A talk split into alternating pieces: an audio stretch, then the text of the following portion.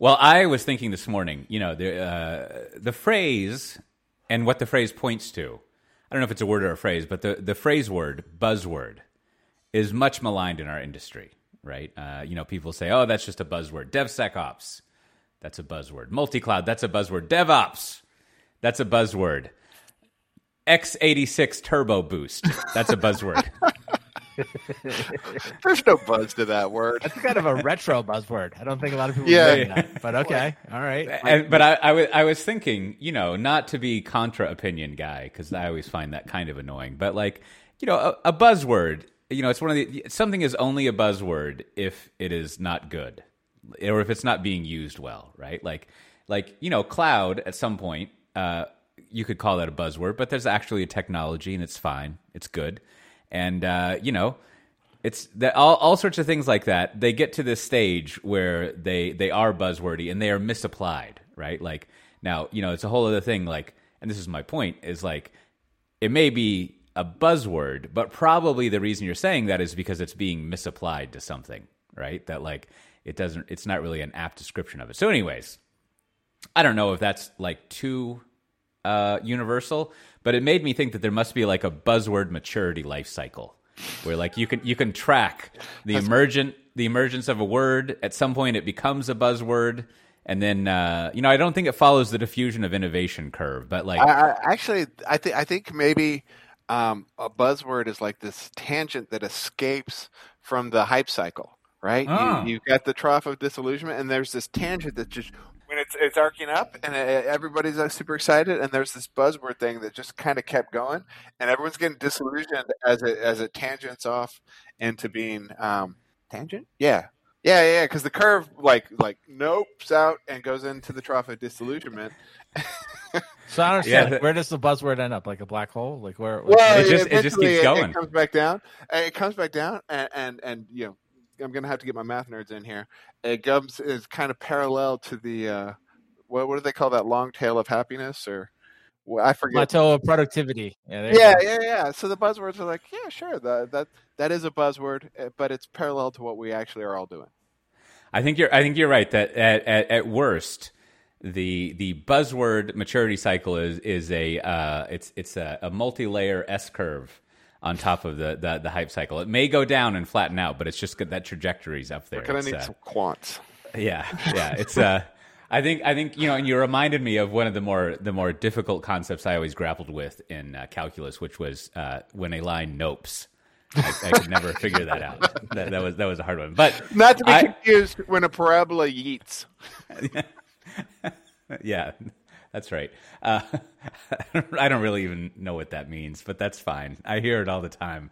It's but uh, I I was I was thinking uh, of that. What it made me realize that you, uh, Brandon, are in Utah, so you're not relevant to this question. But you, Matt, you are at a uh, a a Fin DevSecOps uh, security conference, if, if. I remember. Yes. Uh, and you must be encountering so many uh, buzzwords on a on a nope curve. I feel like like I and so what what I wanted to get is I want to get like Matt Ray's top three Fin DevSecOps uh, SRE buzzwords.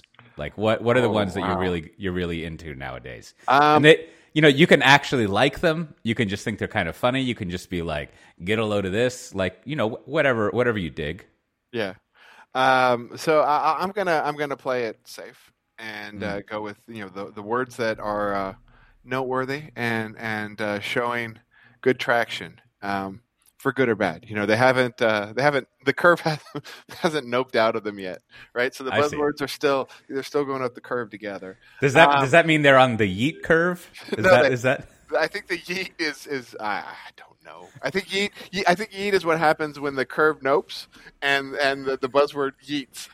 so you get that Got NY it. axis, you know, the nope, the nope. I think you mean the YT axis. sure, yeah, uh, but uh, yeah. So um, you know, I, I I- I'm here at uh, the Open Source Summit in North America, uh, which is this conglomeration of like eight or nine co-hosted events, and then Mm. um, you know, with some keynotes about how great open source is, and uh, and then the FinOps X conference, hmm was also put on by the Linux Foundation, but it's a separate ticket. Um, and so that was, you know, that was my Monday, Tuesday, and Tuesday through Friday is the OSS conference. And so um, the FinOps conference was was really really great. Uh, apparently, they had um, they had a lot larger turnout than they expected. A lot more people signed up, so they actually had to get themselves another venue on short notice. Oh, Uh, and more fit- speakers. Uh, they they had like you know working day. Um, Oh. that they had so many people who were requesting like you know, hey, we want to do some work and you know whiteboard and you know uh, that kind of fun stuff. And Uh-huh. so I didn't go to that. I went to some training. Um, but uh, yeah, so I you know FinOps. That's that's your word number one. Um, FinOps. FinOps. You know it is uh, not to be conf- it's not financial operations. No. It's not. It's uh, it's fin DevOps, you know, financial DevOps, and uh, just tying tying that cloud to your uh, your dollars. And uh, at the end of the day, that's what we care about. Tying the cloud to the dollars. I think I think so. Yeah. So that's that's buzzword, you know, number number one. And What's I- I coming think in at number two, right after number one? Number two i- is, uh, you know, um, number two is is not particularly controversial. I don't think it's Mm. uh, it's it's WASM. Well, there is a boatload of WASM at this conference, Yeah. and uh, um, WASM is WebAssembly, uh, which is uh, Cote. I, I know you and you and Brandon are familiar with our old friend the JVM Yes. um, where you would compile your language to run on, into bytecode on this JVM. A WASM is a similar t- idea. Uh, you compile to the uh, WebAssembly bytecode, and it runs on um, the WASM engine, right? You know, uh, virtual machine, or you know, the I don't I, I don't recall the correct name of it. I'm still learning, but there are five WASM companies here, and that's you know.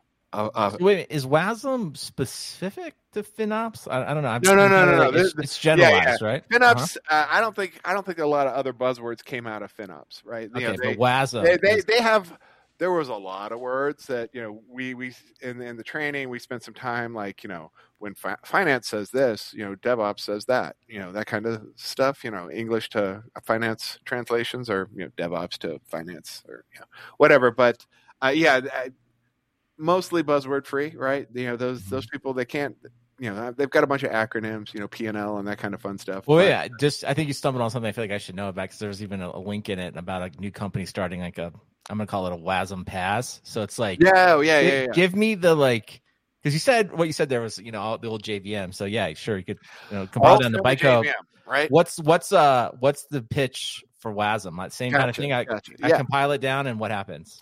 so you you get this portable you know write once run everywhere and uh, you get this portable bytecode that runs on you know the the WebAssembly engine. So like old school, this would be like a jar file, like old school similar yeah yeah. All right, Yep. and initially you know that allowed you to compile code and run in the browser. And so if you are fans of things like um, uh, photoshop web you know the adobe's products online that kind of stuff where you're like they seem to be doing a lot in the browser and it's because they've they've you know compiled c++ to run inside your web browser.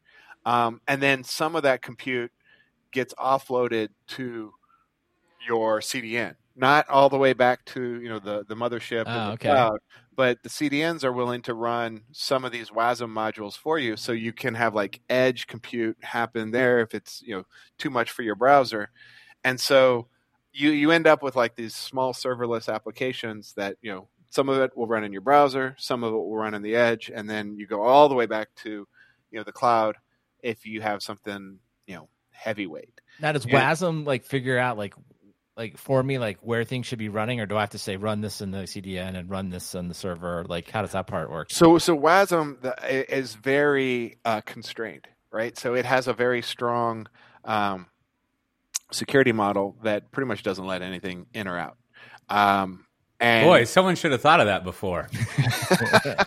right? yeah, exactly. I mean, just like you- you're not really worried about you know one browser tab. Well, unless it's Facebook, you know, one browser tab poking around Talking in the other, the other, browser right? tab. Yeah, they you know the the WASM stuff stays in its little jail, um, and then uh, there are these uh, you know s- engines that will run all this WASM bytecode for you. So you have like these Okay. looks like serverless, right?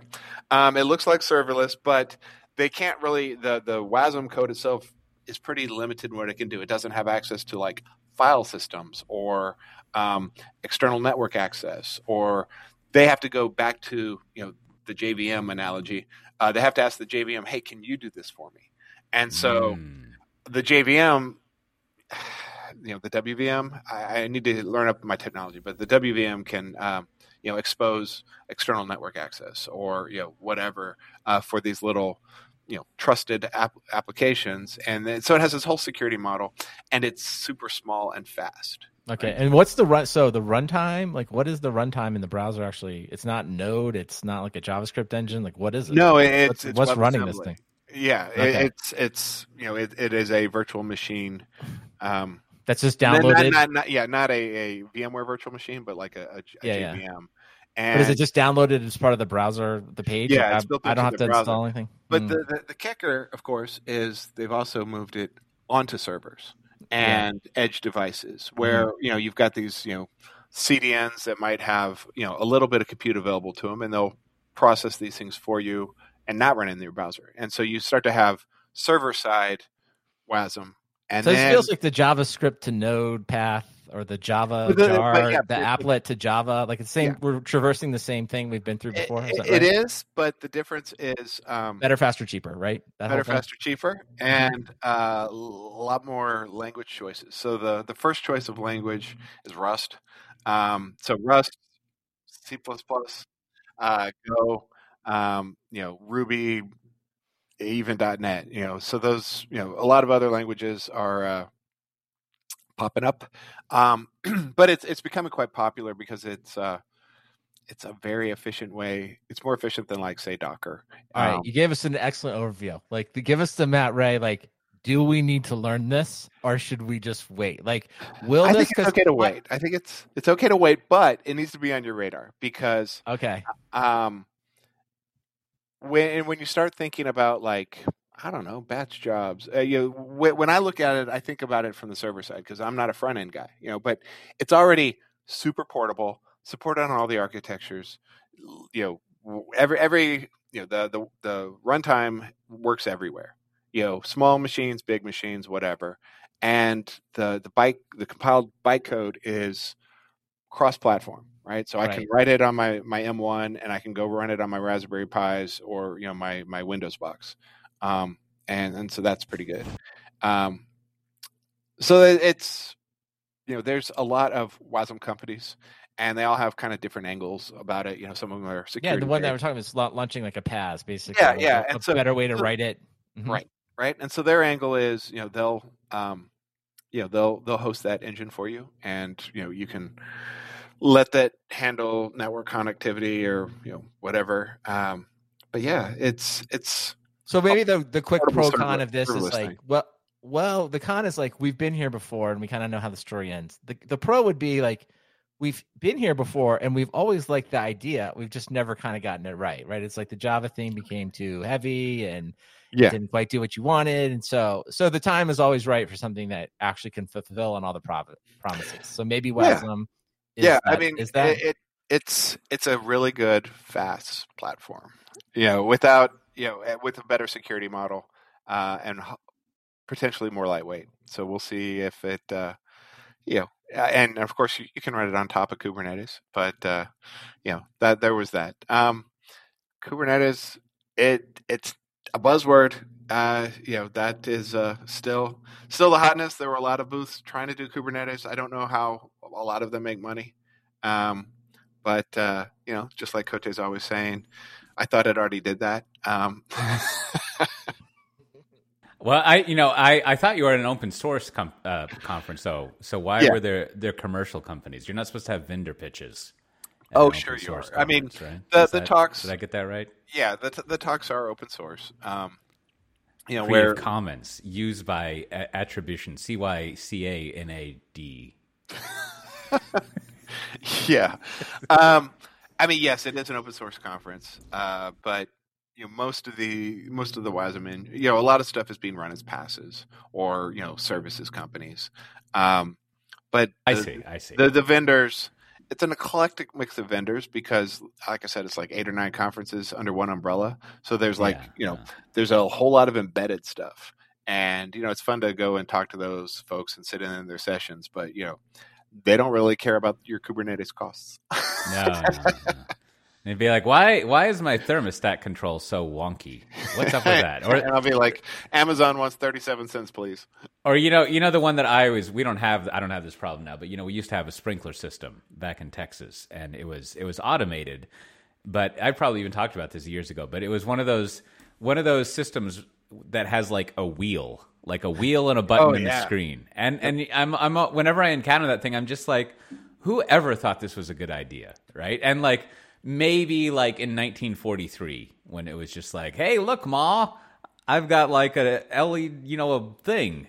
Like, but like nowadays, right, wait a minute. I want to stop. I feel like you could do anything uh, that, that would be much better. very Yes. specific question for your haircut because I've I've lived this. It's like I've uh, had some work done on sprinklers for various, and the person that came over that did it like knew the system inside and out, knew that wheel perfectly. Yeah, right. Yeah, And I my mind was like, man, I really feel like this needs like a little Bluetooth, Wi-Fi, you know, mobile uh, interface, right? But then I was like, hmm, like, do you think like if you're the product manager for that, you're like, huh, should we open that can of worms? Because then of course you have all the uh, connectivity issues, and like it seems like the installers like are Yeah. very favorable of like. I know that's digital behind the scenes, but it's it's kind of comes across as very mechanical, right? It's like yeah. there's this thing. So I don't know, like if you were so if you were running it, if you were like and someone came to you like, hey, we're gonna do a mobile app that connects over Wi-Fi to the like, would it really be helpful? I don't know. I'm Ah. very torn on this question. I, I feel I feel like for, for us consumers, it would be helpful. Of course, for the the the installer who like knows how to do it in their sleep, it wouldn't be great because now they have to learn something new. So that's that's never good. But you know, I mean, I, I think maybe the issue is that in in the the the yard sprinkler systems, there's there's there's probably is no Elon Musk of yard sprinkler systems, and so there hasn't been that kind of evolution, You know, of, of what's it- of what's happening there. but but there is it would have been um it would have been the uh the the the nest guy right Yeah. because he he went from doing the ipod and the iphone to Oh, doing yeah. nest and you know sprinklers were on the list right they they he probably had a list of like you know crap around your house i'm gonna fix and then google bought them and it just kind of like you So know, it probably exists. The I'm sh- gonna short guess. answer to this is like if we looked hard enough, we could probably do it. Because I have seen somebody,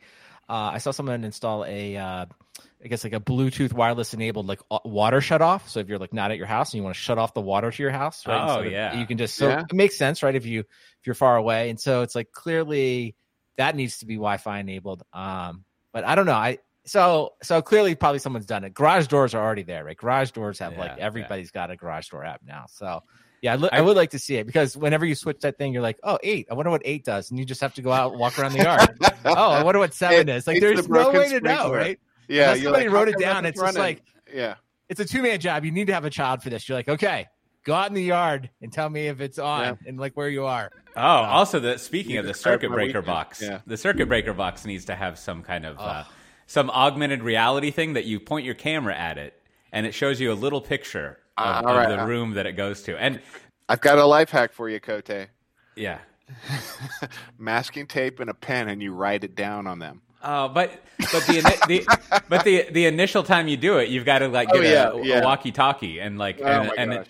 And a child who's willing to cooperate with you. You know, like Yes. you don't you don't want to be down at the the well not the basement, but you don't want to be down in the garage or like where I would be and uh, turn it off and be like, Cormac, Cormac, which room is it? And then of course he's gonna be like, "Rah," or just not answer. is cormac turned into a dog well, no, it's just because he's so far away. It's just like. Ah, okay I guess I guess what you'd do now is you'd call them on the phone, but that would burn up your your minutes. But You know, I do was- like to your point, Matt. I like the fact that the usability of your circuit panel is highly dependent upon the penmanship of the installer, uh, the original installer.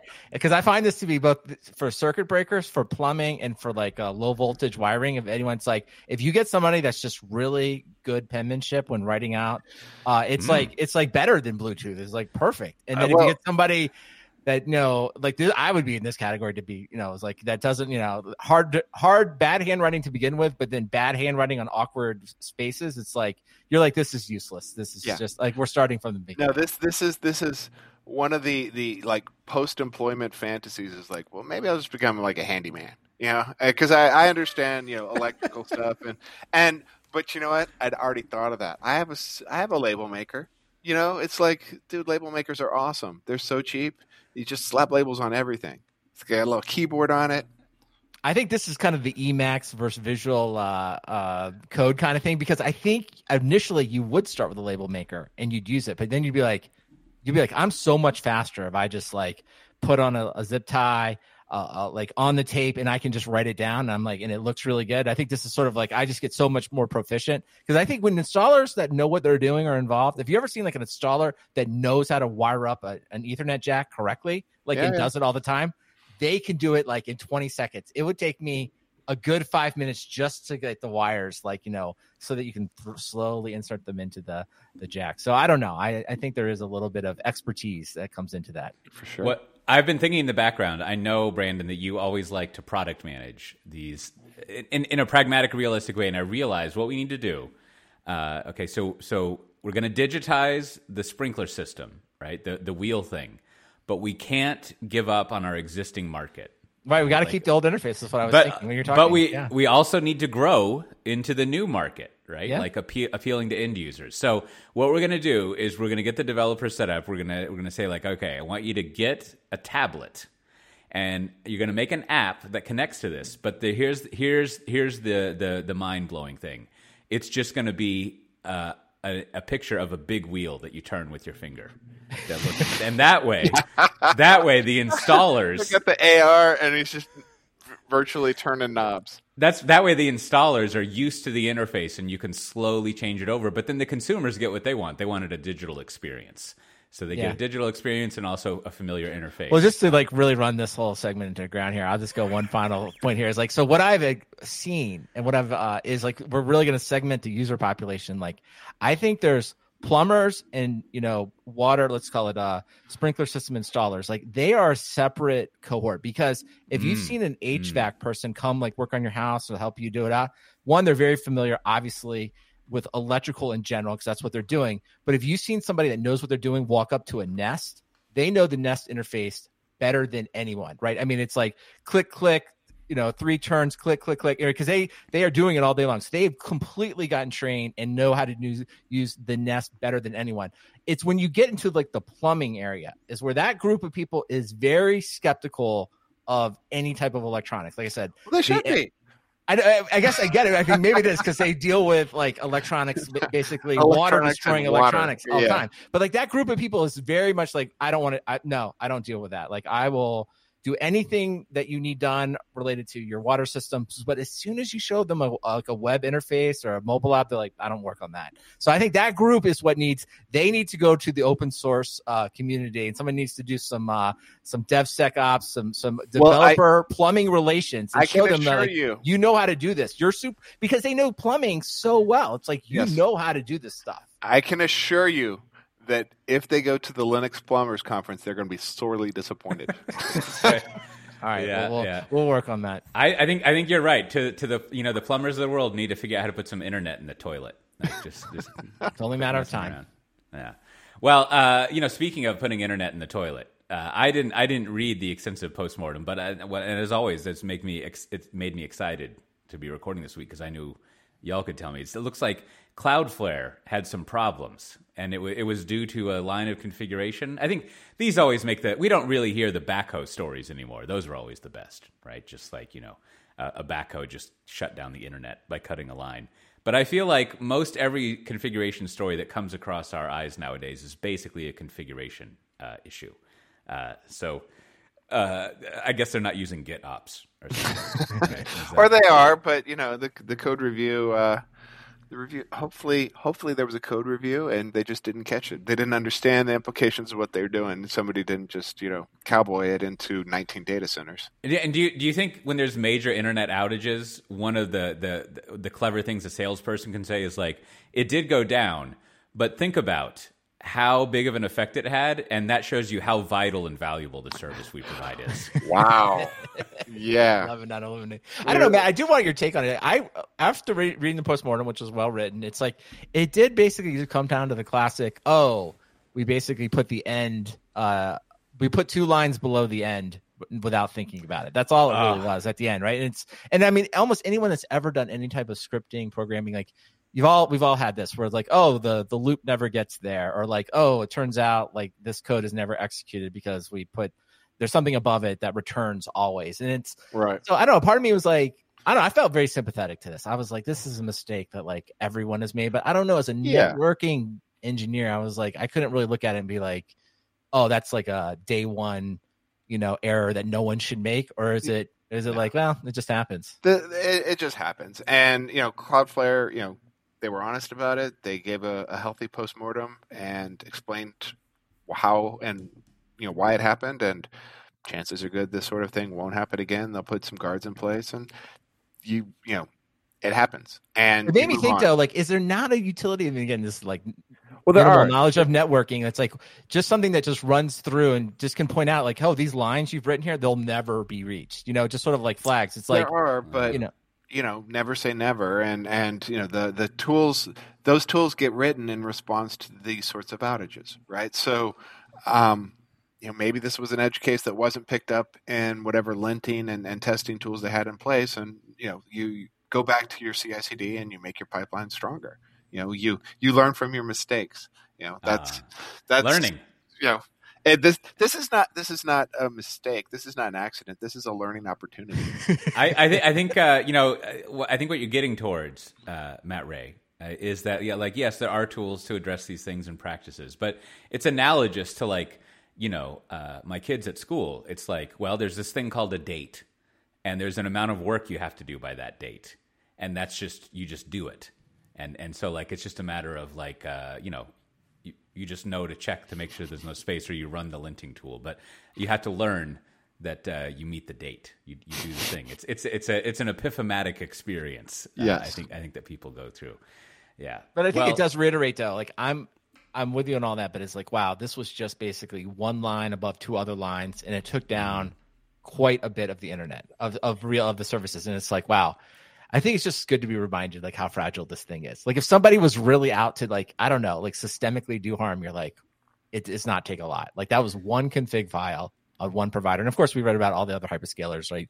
Somebody can accidentally like make a change to like one node and make a change to you know 50,000 and take down the internet as well. so But it's yeah. just it's just tough. It's just like wow, that is like of all the talk about like you know keeping things up and like high performance and not making these mistakes. It's like it's super. It's still as easy now to make these mistakes as it's ever been. Maybe even easier because there's just so much involved. Well, but the, but you know when you get you know your your John Allspaws and the resilience engineers looking at this kind of stuff, they're like, you know, the the the the process is what failed, not a person, right? So, you know, the, unless someone is maliciously doing something, you know, the way they deployed this was wrong.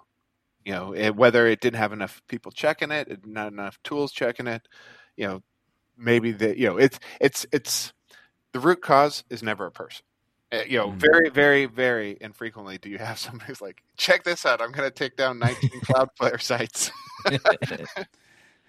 Not like it. Well, I will say this though to give Cloudflare some love because I was reading about this, but then I ran across uh, some really what I think is some great marketing. I don't know if you had a chance to read this, but evidently in one of the Cloudflare offices they have installed like I don't know hundreds of lava lamps. yeah, they've had that forever. I don't know. It's new to me, man. I loved it. And it was like, and they use this to, uh, I guess they take a picture every whatever few milliseconds, and then they use that as, I assume, the seed for a random number generator. And I'm just like, I'm here for this. This is what I like. Just gratuitous use of random technology, and it's like it's it has great photos. It's like really fun to look at. Seems completely impractical, and I love it. I'm just like, this is fantastic. So kudos to Cloudflare for having the prettiest random number seed generator that I've ever seen. And if there are others, I would like people to send them to me. I, you, I you should prefer uh, the- you should make one of those matt ray like for your retirement project instead of doing uh, being a handy a handy person is you can make you can make bespoke personal uh, Random random, number seed generators? generators Yeah. based on lava lamps or or other devices that could Well, be your Lava Lamp's done now. You got to move on to something better. Like you got to find something even more random, harder to predict. And they also, they, I failed to mention it. They call it the wall of entropy. Love the name Oh, too. I mean, I'm it. just, I love it. Like whoever worked on this at Cloudflare, fantastic. I mean, it's visualizing uh, computer science, fantastic. Keep it coming. think- wall of entropy. I think I think you could call your company like Random Seed or like so, something like that. Like, Yeah. Did you raise an A round, a B round? It was a random seed. and Well, then I looked it- uh, on the internet, and it turns out there's a whole uh, free service that has all types of random uh, stuff that they're doing that you can just subscribe to. So there's no money to be made in this. Wow. Somebody's already figured it out. They have all kinds of random. man, C- Goliath stomping out my David. yeah, it's it was it's unfortunate. That would be a good science project for the uh, for for the, the school kids is to like make some kind of random seed generation thing. Yeah, it's uh, random.org. So if all the kids that are assigned that, you can just go to random.org and steal their ideas. So there you go. That's good. It's a, it's a it's a really nice uh, it's cool Research, research, they call it. research exactly. Well, I I- you know there, there, it was it was also it seemed like a pretty big week for Oracle Cloud. They uh, you know not I guess not too uh, unsuspecting, unsurprisingly. Now that the Cerner thing uh, went through, they're gonna they're gonna move the Cerner stuff to a to uh, not to AWS to Oracle Cloud. Do they call that OC? We're gonna move it to the OC. That would be great. And uh, so that that's gonna be fun for them uh, moving that over there. It'll, that that would actually be it'd be fun to see like uh, that migration project because that would really like help out with a, a bunch of multi-cloud talk. It's the only time you're allowed to use rip and replace when you acquire a company and um, you basically your comp- that company is using a competitive product and there you're allowed to say yeah we're going to rip and replace it because everywhere else you never say rip and, And, replace. and and and as I learned at the FinOps conference, that's also the the sort of scenario where somebody would say, "Price does not matter." yeah that's exactly those two kind of go hand in hand. You're right. Like if you could say price doesn't matter, you could say rip and replace or vice versa. Like one implies the other. I love that. Yes. Hmm, hmm.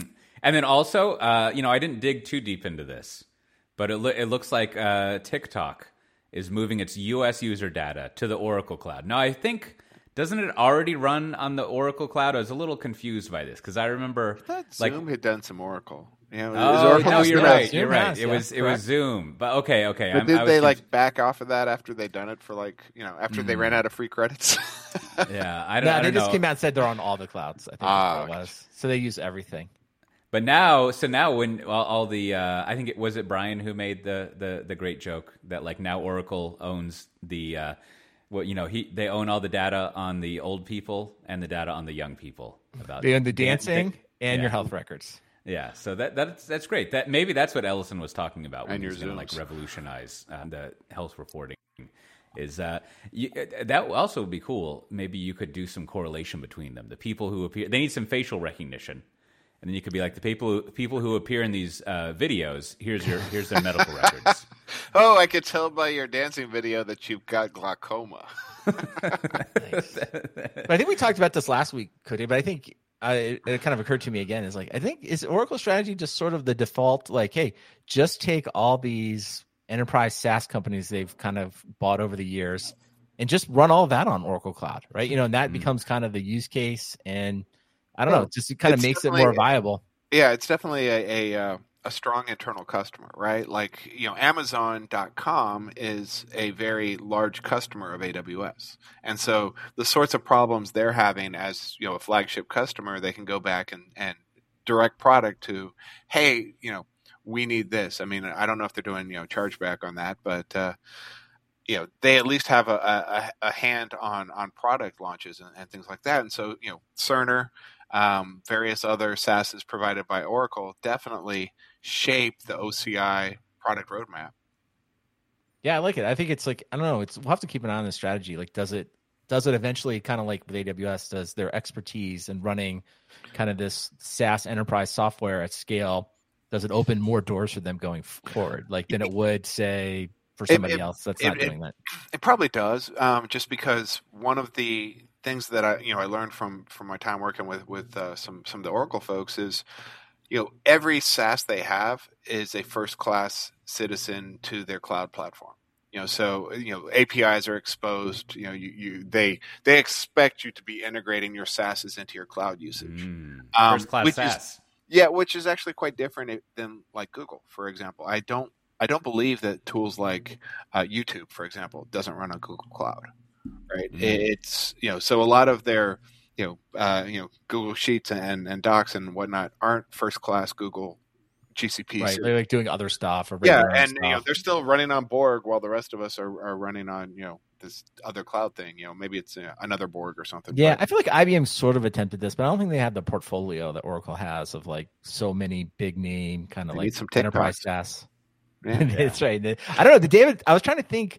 You know, I, I talk about data sovereignty a lot with customers, but mostly they're European customers. And I was trying to think of a data sovereignty in U.S. use case that's bigger than this. It feels like I don't know. There must be some, but I, usually the U.S. is like fine, right? Doesn't really matter where the data resides as much. Whereas other than Well, TikTok, it seems like government. You know, like government yeah, based on AWS Gov. You know, yeah, yeah. I Uh, always think of them as just like the, building their own stuff. You're right. Yeah. That's a good point. yeah, but Well, definitely. there's there's probably like medical record paranoia that people or or I don't know. That's t- that's all that's tough to say. Uh, you know, if uh, yeah, I haven't thought about that in a while. Like, I I don't know if Americans are very like functionally clever and intelligent about data privacy stuff. It seems like it's just more like I don't know. Does this get me what I want? Click. Like, Yeah. th- th- whereas whereas every like to your point, Brandon, every time I encounter not Americans, well, mostly Europeans, it's just like boom, they're all into this shit. They're all Yeah. over it. And, and it's, I it's definitely- deal. yeah, I definitely encountered a lot more data sovereignty stuff and and, in in, uh, in APAC, and um, especially you know when you start getting into things that touch um, the, the Australian government considered them you know national nationally uh, I don't remember the term. It was like uh, you know relevant to the health of the country. So like Mm. banking, for example, had to be in certain data centers. They weren't allowed to offshore certain things.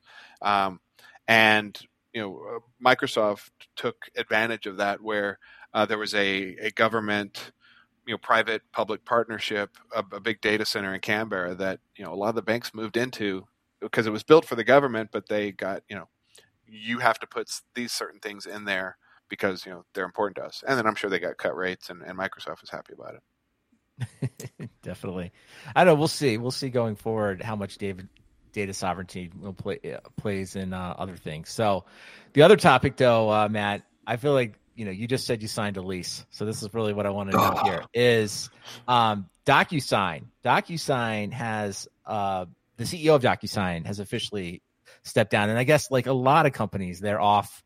I don't know some enormous amount from the pandemic high. So my thought though was like, wow, DocuSign, like I am sure there are other competitors to DocuSign, and Yep. I must have used them at some point, but I can't name any of them. I feel like DocuSign is one of these like No, DocuSign's must be the, like- the Kleenex of of, of I, documents. I do I did feel like this, and I thought to myself, I was like, wow, if they're up for a sale, they it seems like the perfect tuck-in acquisition. Uh, by ma- somebody in the the Slack mentioned, uh, I think Tim it was said, you know, Salesforce seems like a perfect thing for Salesforce. Like That would be executing contracts. Um, I think I, I don't know. So so maybe Matt, like as you in Australia, is there like an Australia DocuSign that you have Oh, absolutely. to? I- to, uh, it, I, so I signed a new lease. Uh, uh, you know, I'm I'm going to be moving on very short notice. Uh, it'll be exciting, but um, it was DocuSign. Okay, so do we think uh is is there I don't know, to me it feels like this this is an easy acquisition. I want to see Salesforce buy them. I want to get it done. I feel like this is this this doesn't even take a, a phone call to the investment bankers. You know, Cote could do this yeah. on his uh internal biz dev corporate strategy group could take this. Yeah, just just uh, you know, if I think I think we need to do it. We need to finally. We're just going to make a channel in the software defined talk Slack, which you can join by going to softwaredefinedtalk.com slash Slack, and we're going to call it like like uh, yeah, uh, Cote iBanker, and like basically that's just that's it. That's that's the iBanker interface that you can come in now. You two, of course, will be partners and associates or whatever, but we, we'll just use my name uh, for no reason. All right. Well, Cote, when you're doing the the pitch deck, I would like to add one feature. Hmm. Um, Much to kind of we talked about plumbers not embracing parts of technology. I would like DocuSign to own the parental permission slip area, where like your Oh, kid is oh. going to do something for school and you need to sign it. I would like DocuSign to make that so easier easy for educational yes, uh, users that it's just like, yeah, we just fired it off, and your your mom or, or parent, uh, guardian, like quickly did a DocuSign, and it's all done. You don't have to like bring the paper home, sign it, scan it, whatever, right? Like, yeah, because that's yeah. that's a market that's worth at least tam of uh, five hundred thousand dollars. I, I think I think you're right. I like, and I haven't looked. I you know I have my uh, my interns haven't gotten back to me with the current the as is state of DocuSign, so that we can start planning things out. So maybe they do some things like this, but I feel like there's a chance for market expansion. uh, in these ancillary authorization uh, analog spaces, right? Where like, you know, you, you need some kind of authorization, whether it's a permission slip uh, or whatever, and like it, maybe it's not an official legal document, but you still need some signature. And I think No, we there's some I- expansion you could have. I into that. definitely have that. Um, or or like I've I've, I've noticed, consent to go. I, yeah, I, I've noticed a lot of these are digital now. But you know, you take your kids to a trampoline park. Yes, And they- and another you one. gotta sign yes. something. Oh, waiver, the waiver. Yes, Yes, the the waiver. electronic Now, waiver.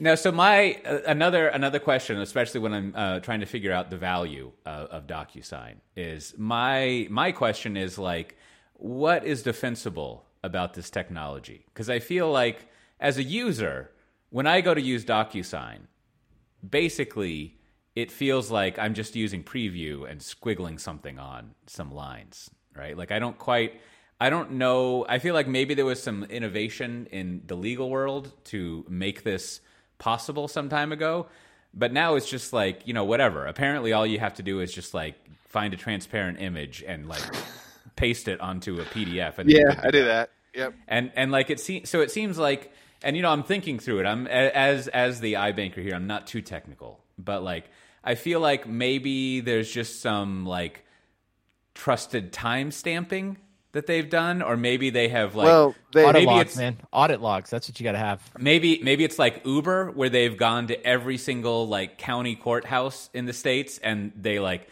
they've been like hey you want to go get some steaks this document's totally legit right and they just have kind of like you know well, that, that made, yeah, made sure ju- things just are like cool. Uber, they they went and and you know burned down all those you know steakhouses and and made those relationships and made it legally acceptable to use this every everywhere. And now everyone else can be like, "Thanks for the legwork, fool."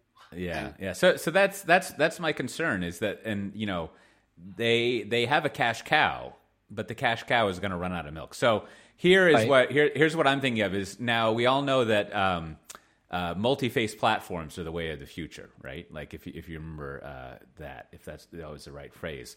So I think you know uh, you know you know that service Gravatar where you can associate an Uh-huh, email address yes. with a picture of yourself.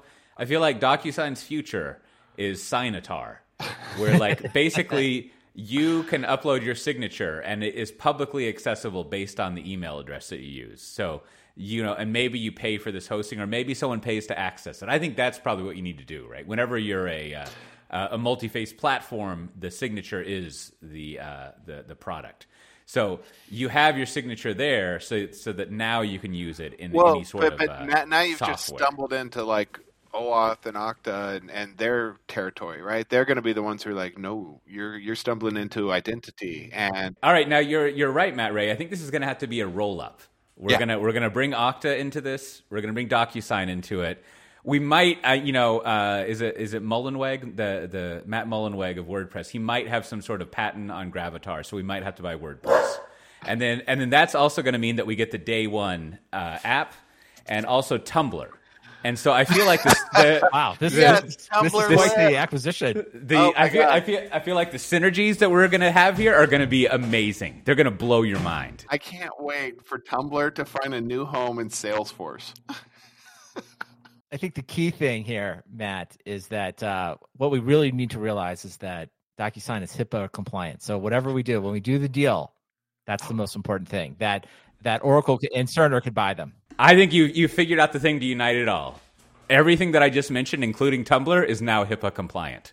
Well, related to that, you know, it looks like I uh, it looks like we won't have to be doing captchas anymore on the the iOS 16. I guess we're on 15 now, right? 15.5.9.7 or something. Two. Like and and so uh, that that that will be nice. I think so. You know, not having to do captchas would be great. I I enjoy that. Uh, but my my my question, and Brandon, I think you are the best one to take this. Is you you know you were once a renowned futurologist of the identity uh, space, and and is are we ever gonna be passwordless? Is that gonna happen, Brandon? Are we closer?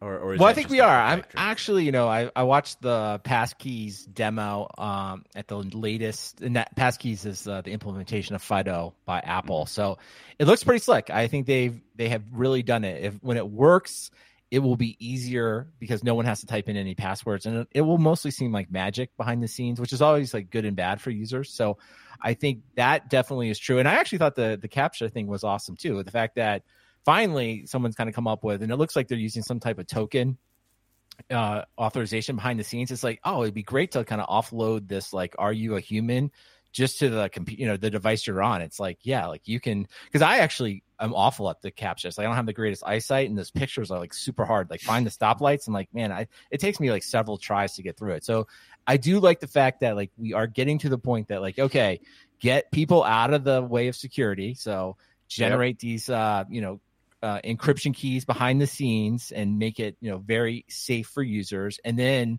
um, the captcha thing's a little bit new, but I like the idea of like it's probably the same idea. Like the device generates some type of encrypted token, give it to the website. The website can be assured mm-hmm. that yes, this is a human being with, in this case, a valid iCloud account and things like that.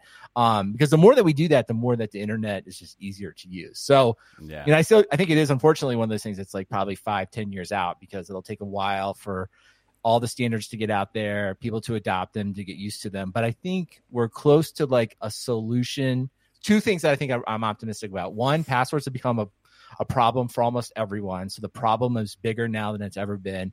And two, it feels like these solutions are very much uh, taking into account that it needs to be something that users can adopt pretty easily. So I'd say we're we're there. We're I feel optimistic this time. Well, there so you go. You, you, it's uh, it is getting better. Passwords. It, so the better. the question, Brandon, the question is, when can I get my family to use this so I don't have to get a subscription to 1Password for the whole family? I think iOS 16. Like I am really? definitely going to see the use. Well, the part that is. So this is this is going to. So the has, moment has the, 1Password lost their 85 billion dollar valuation now. I well, I think if you're 1Password, I think there's two things. If you're sitting there, you're like, oh, oh, you you think passwords are dead? Oh, please come right up. Like I think 1Password has been has been hearing this for since the day they built 1Password. They're like, yeah, like passwords are going to be built out there. So part of them, I think they can quickly be like, be dismissive of like, yeah, everybody says this and never really happens, right? Um, so I think that's probably valid too. And also the other part will be, well, there is kind of like a play for them around pass keys, much like Apple is going to sort of like mm. store them for you and make it real easy. I think they'll have a version of along the lines um, that they kind of do with 2FA. Like we use that collectively amongst us, right? Like we don't actually use a second device. We just kind of use don't tell anyone. We use 1Password to like generate our codes. Uh, so I think they still have a place to come. But also too, to your point, it's like I still think it's five or ten years away before you can really do it. So I probably three to four years before you can really get rid of your 1Password. Um, for at least for us, or I think people like us. Now, in the next couple years, if your family quickly adopts passkeys and all these sites quickly see the uptake, maybe they're just a year or two away. That's very optimistic. Yeah. Yeah, I, I, think I think what 1Password. I've got a I've got a, an offer for them. They should join the the Signatar family. I think I think there's some synergies. We've got we've got all the signatures, and what I want them to work on. I understand their insecurity and passwords. Is I've got this concept that I call your signature is your password. And so, like, I think I think if we can merge those two together, these password people can figure it out. Like, we might also need to buy a um, an ePIN company, maybe that reMarkable browser. So whenever you want to log into something, you know, people are familiar with signing for credit cards, at least in America. Like whenever you log into a website, you have to do a signature. Right. Uh, well, we are. I mean, to your point, like in our uh, what is it called, uh, Signatar, whatever. You know, in our uh, roll up here, it's like if we get to the point that Apple's idea around here, this idea of uh, the CAPTCHA token proving you're a human, you're just a stone's throw away then from being like, well, why don't we just make that the signature, right? Like, mm. you know, that yes. we don't actually need to, uh, you know, if you will, put your finger on some uh, uh, weird looking screen and like scribble something out that you've never seen before. It's like, hey, just let the, the device uh, verify you. So, so some good stuff happening. Some reasons to be optimistic. I think you raise a good point. We're also going to need to acquire Apple, and we're done. well, uh, speaking of acquiring Apple, do we have any bureaucracy this week, Brandon? Just a couple things. Uh, I guess there's uh, some people hiring uh, cloud ex- account executives down there your way in Melbourne, uh, Matt, Matt, Not your way this week, but normally. So if you're looking for a job in Australia, hit up the uh, jobs channel in Slack. Um, looks like they're looking for some people to help adopt the cloud. Also, uh, if anyone would like a sticker, just send your postal address to stickers at softwaredefinedtalk.com, and I will be happy to send you a sticker anywhere in the world. Well, speaking of conferences, so we did have our DevOps Loop conference uh, yesterday, and uh, we'll have all the videos online sometime. I got to see them, the hidden ones, and there are some good ones in there. So Some good you know, outtakes. yeah, you know, working has its privileges. I think I think is uh, is, is is what people like to say.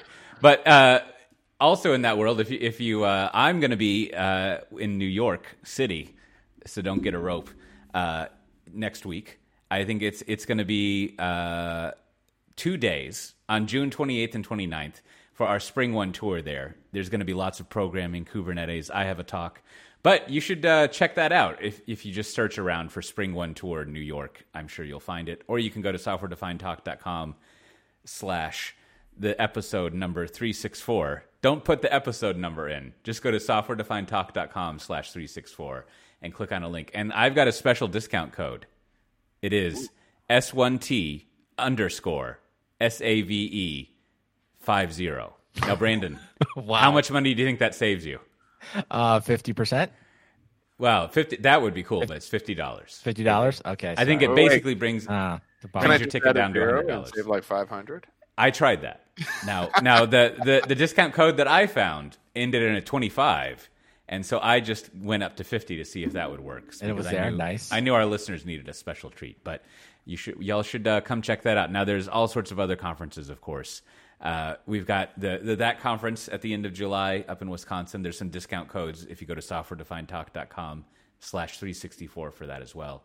There's a DevOps Day LA where uh, Scale is always is going to be. Are you going to that one, Matt Ray? Wasn't Scale Uh, like your uh, Yeah, your I mean, it, your, it's uh, a great your conference. favorite thing? Yeah, it, it's definitely a great conference. Um, you know, just because there's so many people there who are going to show up for it, and Oh uh, yeah, you know, as as a as a vendor, I highly recommend it. Yeah. I should go there one day. I probably say that every year. We have a discount code. It's just DevOps, which I think is a great discount code. Not DevOps, DevOps.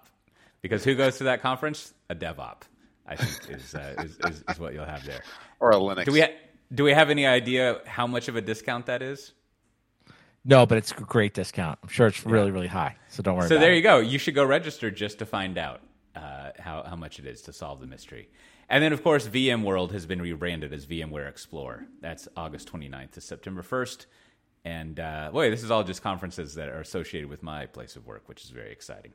Uh, and then Spring One Platform will be in December.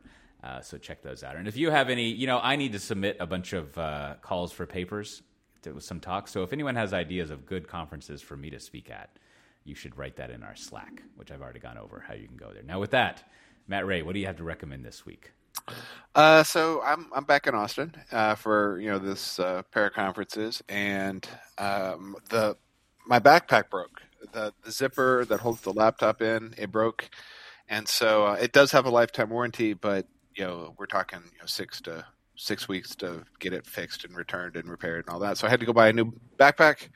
Um, on short notice, I did a little bit of research with the uh, the old wire cutter and headed down to REI, and I picked up the Patagonia 25 liter black hole, and uh, yeah, it's uh, it's a pretty solid back backpack. It uh, it holds stuff. It uh, the advantage it has over my last backpack is it has a an external water bo- bottle holder. Uh, Boy, you know, I, I think I think if you ever wanted to work in marketing, Matt Ray, you have got you you you're set. Just like this bag holds stuff. it doesn't you know, break.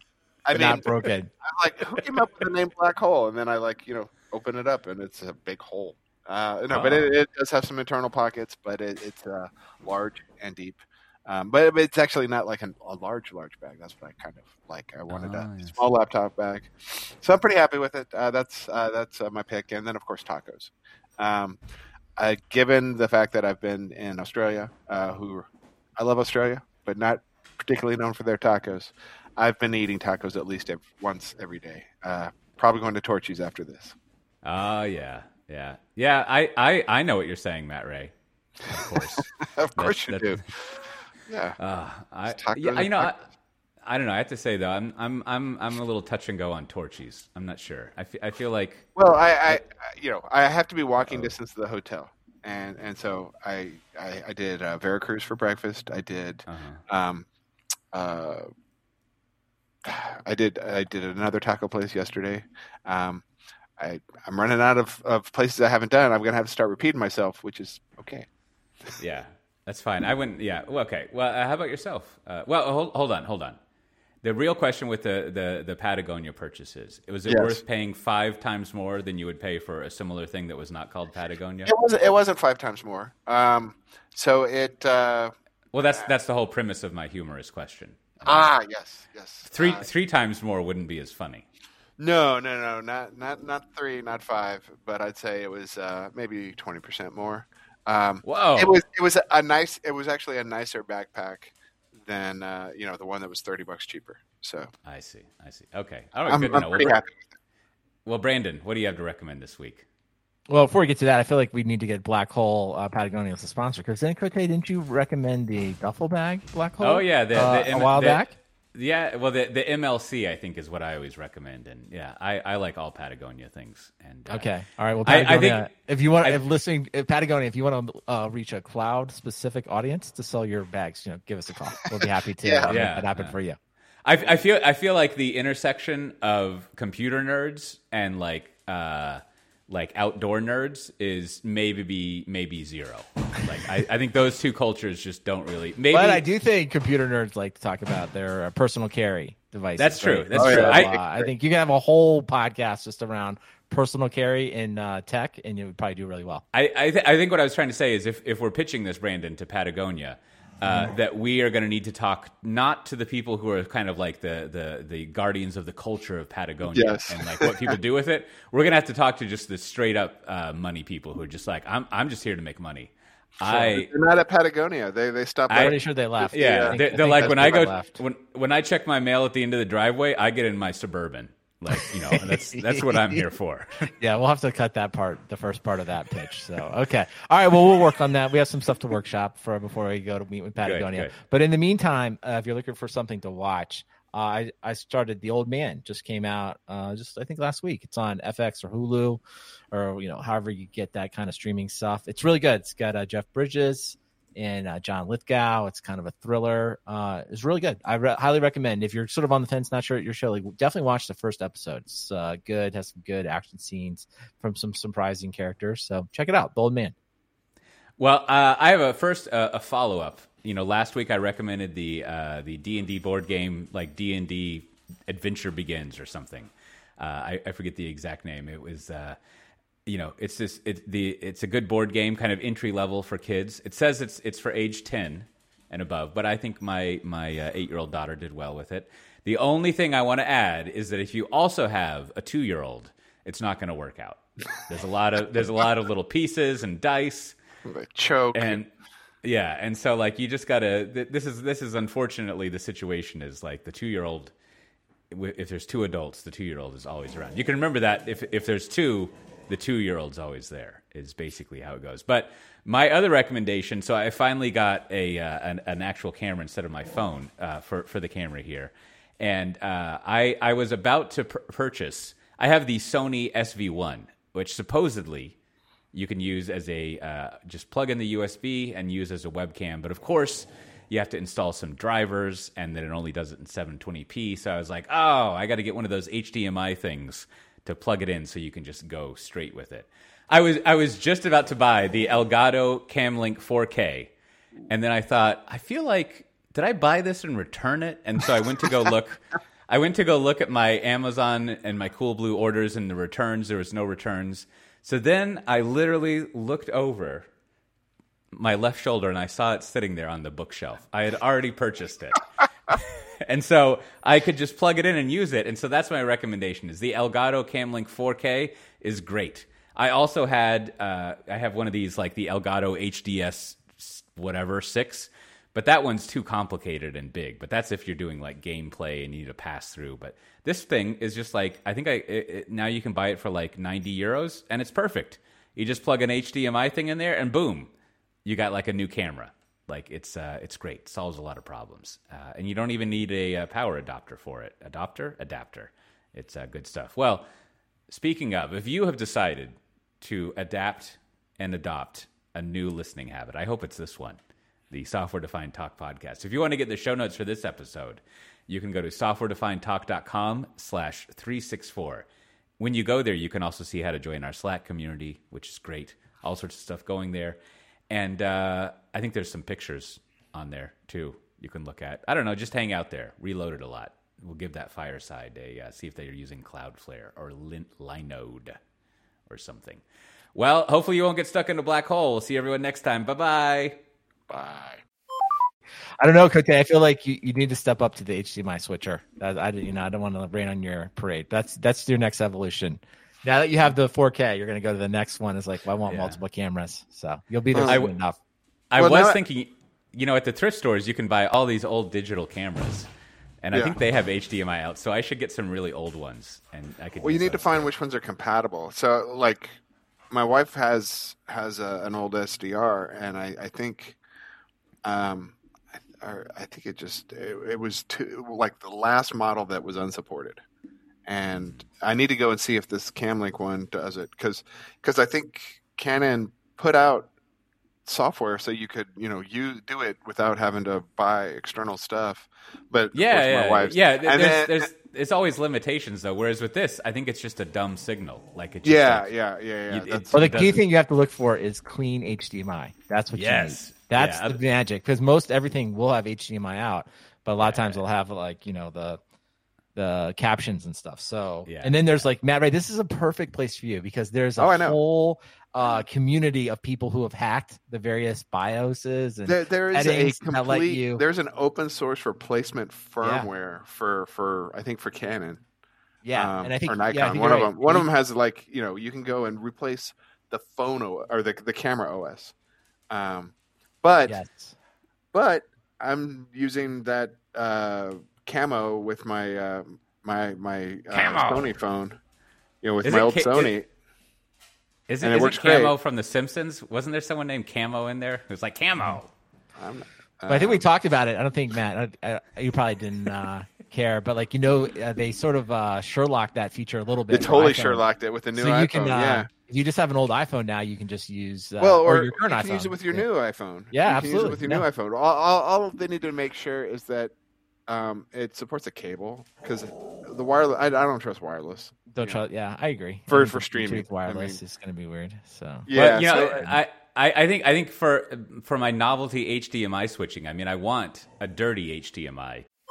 as some after show, I'll pause right after. Well, that's a good edit point. We'll pick up on another subject. I just want everybody to know because I'll throw in the after show. Cote has been wrestling with his animal for the last three to five minutes. It's like it's like a war between barking and can Cote keep his hand on the collar and soothe the dog simultaneously while making cohesive points. I'm, I'm It's- running out of hands here. It's a rare thing. I think the dog is is wearing him down. If this if we go ten more minutes, Cote completely loses control. So we'll leave that as uh as uh we'll make that a little after show plug for everyone. So all right, good job, Cote. You okay? Do you need do you need to like walk do you need to like walk the dog a little bit or uh you- Oh, I thought you were gonna see if I need to like you know walk or, it do you, or do you need to like go walk yeah, around? do you No, need no. to pace around the room and yeah. I'm I'm sure I'm sure you know uh, some other podcast I listened to some you know that one of the Merlin Mann podcasts was complaining about like who who are these people who leave the house without taking keys for the house and and the you know the people are are my other family members. I'm sure it was just